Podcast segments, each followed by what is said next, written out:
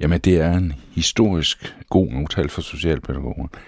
Det største lønløft, enkeltstående lønløft, jeg har oplevet i mine 30 år som øh, en del af den politiske ledelse. Trepartsforhandlingerne er nu endelig afsluttet, og det blev et historisk resultat.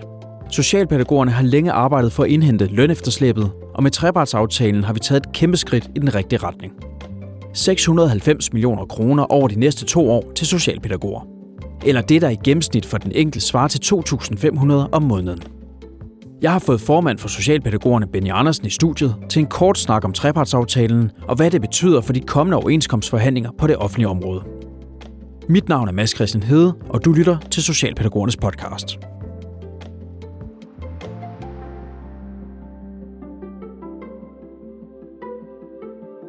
Hvad betyder trepartsaftalen konkret for landets socialpædagoger? Den betyder, at 95 procent af landets socialpædagoger de kommer til at stige i løn. Deres månedsløn bliver forhøjet frem til 2026 med i alt 1800 kroner på det, vi kalder grundlønnen. Dertil kommer der alle dem, der arbejder uden for det, vi kalder normal arbejdstid, altså om aftenen og om natten, der stiger deres løn yderligere med 700 kroner i gennemsnit. Så der er nogen, der kan se frem til en lønstigning på 2.500 kroner om måneden, og alle dem, der er omfattet, de kan minimum se frem til 1.800 kroner om måneden. Det gælder alle, uanset fuldtid og deltid. Men det er klart, hvis du arbejder som deltid, så får du forholdsvis øh, tilsvarende reduktion i, i de lønstigninger, der er.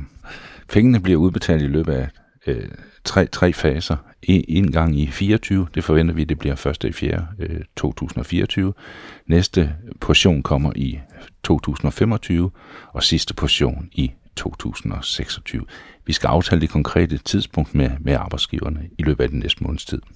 Nu nævnte du, at det var 95 procent, der var med i aftalen, men der er også 5 procent, der ikke er. Hvem er ikke inkluderet i den her lønaftale?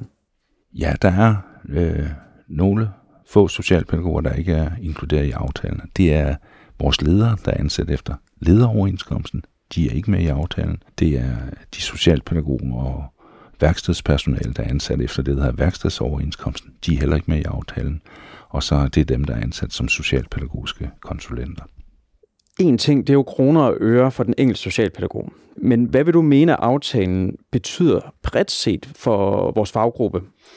Jamen, jeg synes jo, det er en kæmpe anerkendelse af, af vores fag og vores faggruppe, at øh, politikerne også øh, anerkender, at den faglighed, som socialpædagoger har, den er nødvendig for at give mennesker med handicap, sårbare børn, udsatte, voksne, livsmuligheder, at de bliver mødt med den rigtige faglighed. Og der kan den her aftale jo jeg er sikker på, at den her aftale kommer til at betyde, at dem, der er socialpædagoger, de vil blive ved med at være det i længere tid. Vi får lettere ved at få ny til at blive socialpædagog, og på sigt er jeg også sikker på, at det kommer til at betyde, at der er flere, der vil tage uddannelsen. Og det betyder også noget i det perspektiv, at der kommer flere med den rette faglighed, og det betyder noget for de mennesker, som vi arbejder for med. Hvis vi kigger på modydelserne, for når man forhandler, så er der jo noget frem og tilbage, og man må også give lidt for at få noget. Hvad har regeringen og arbejdsgiverne øh, krævet til gengæld for den her aftale? Men det er rigtigt nok, når der bliver lavet en aftale, øh, så kommer man til at give noget for at få noget, og derfor er vi blevet mødt med ønsker om modydelser. Regeringen og arbejdsgiverne havde for eksempel ønsket, at vi skulle arbejde 16 timer eller kunne arbejde 16 timer i døgnet. Det har vi klart afvist. Regeringen har ønsket, at vi nærmest ikke kunne få overarbejde mere. Det har vi klart afvist. Men der er modydelser. Der er særligt tre modydelser, som jeg vil nævne. Det ene det er, at øh, vi kan komme til at arbejde 12 timer. I dag er det 10 timer, men, men vi kan også øh, arbejde 12 timer i dag, hvis du lokalt aftaler det. Det kan du så blive pålagt øh, fremadrettet af arbejdsgiveren så øh, er der en mulighed for, at vi kan, vi, skal, vi kan give dispensation i forhold til det, man kalder hviletid. Altså der er nogle hviletidsbestemmelser, du skal have 11 timers hvile. I dag er der en dispensationsmulighed, så man kan gå ned til 8 timer. Og der har vi givet tilsavn om, at det vil vi kigge på i konkret tilfælde, hvis der er en opgave, der kræver det. Men det er altså ikke noget, øh, man skal. Det er noget, de skal aftale med os, hvis det skal blive til virkelighed.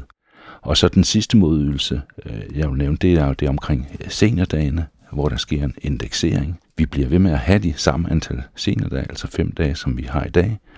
Det, der bliver ændret, det er, at hvis du skulle have seniordage fra det 58. 20. år, så bliver det ændret sådan, at du først får det fra det 59. 20. år i 2026. Og hvis Folketinget så beslutter at sætte øh, folkepensionsalderen op, så kommer det tidspunkt, hvor du får seniordagen, eller hvor du kan begynde at bruge seniordagen, så kommer det også til at stige tilsvarende.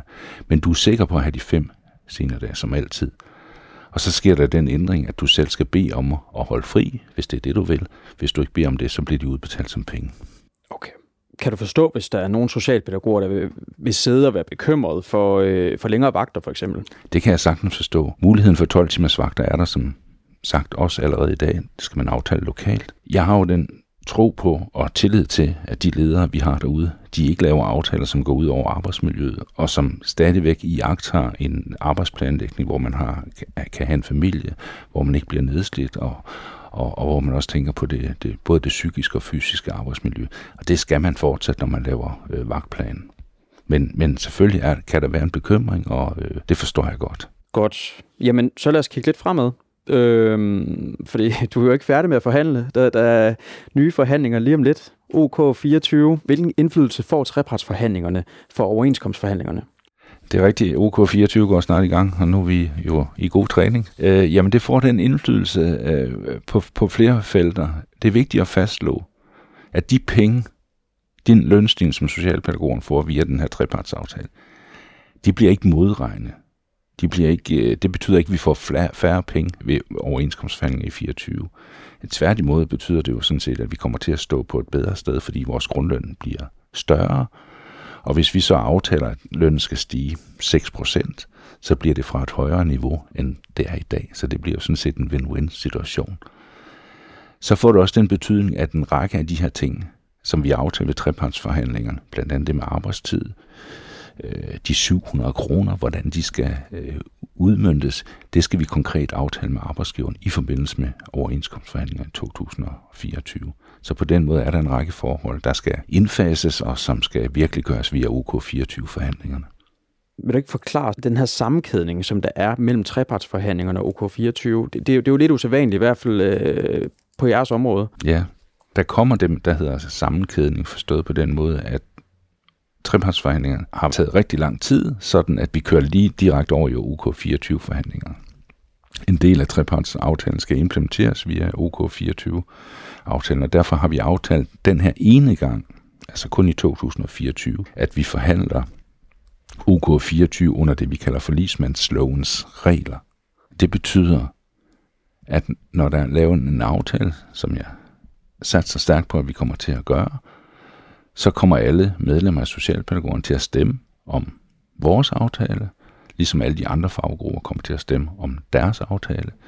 Men så lægger man alle stemmerne sammen til sidst, så det kan godt være sådan, at der er en faggruppe, hvor der er et flertal af nej-stemmer, men de bliver alligevel omfattet af forliget, fordi der er samlet set et flertal af ja-stemmer. Og det er helt usædvanligt, og det er nyt, og det kommer kun til at ske den her ene gang. Normalt vil det jo være sådan, at hvis en faggruppe stemmer nej, som sygeplejersken gjorde i OK21, ja, så bliver der jo konflikt. I skal jo til at forberede jer på OK24, er sikkert godt i gang allerede. Når I, når I sidder i strategirummet, øh, hvad er det så, I snakker om der? Kan du løfte sløret en lille smule for, hvad, hvad, hvad, hvad jeres strategi er, uden at røbe for meget selvfølgelig?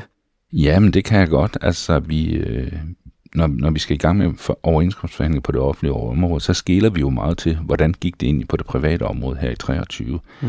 Øh, fordi vi skal nogenlunde følge sig. Og der kan, jeg, der kan jeg jo konstatere, at der fik de en overenskomstramme på mellem 9 og 10 procent.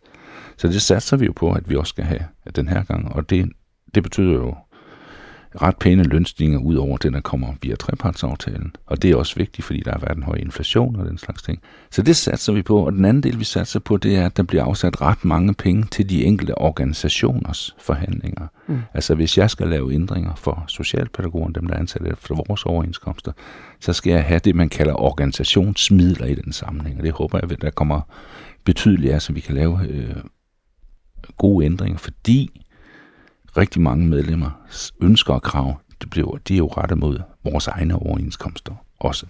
Så hvis vi lige skal rise op helt konkret, hvad er det så, øh, som den menige socialpædagog kan forvente sig af OK24?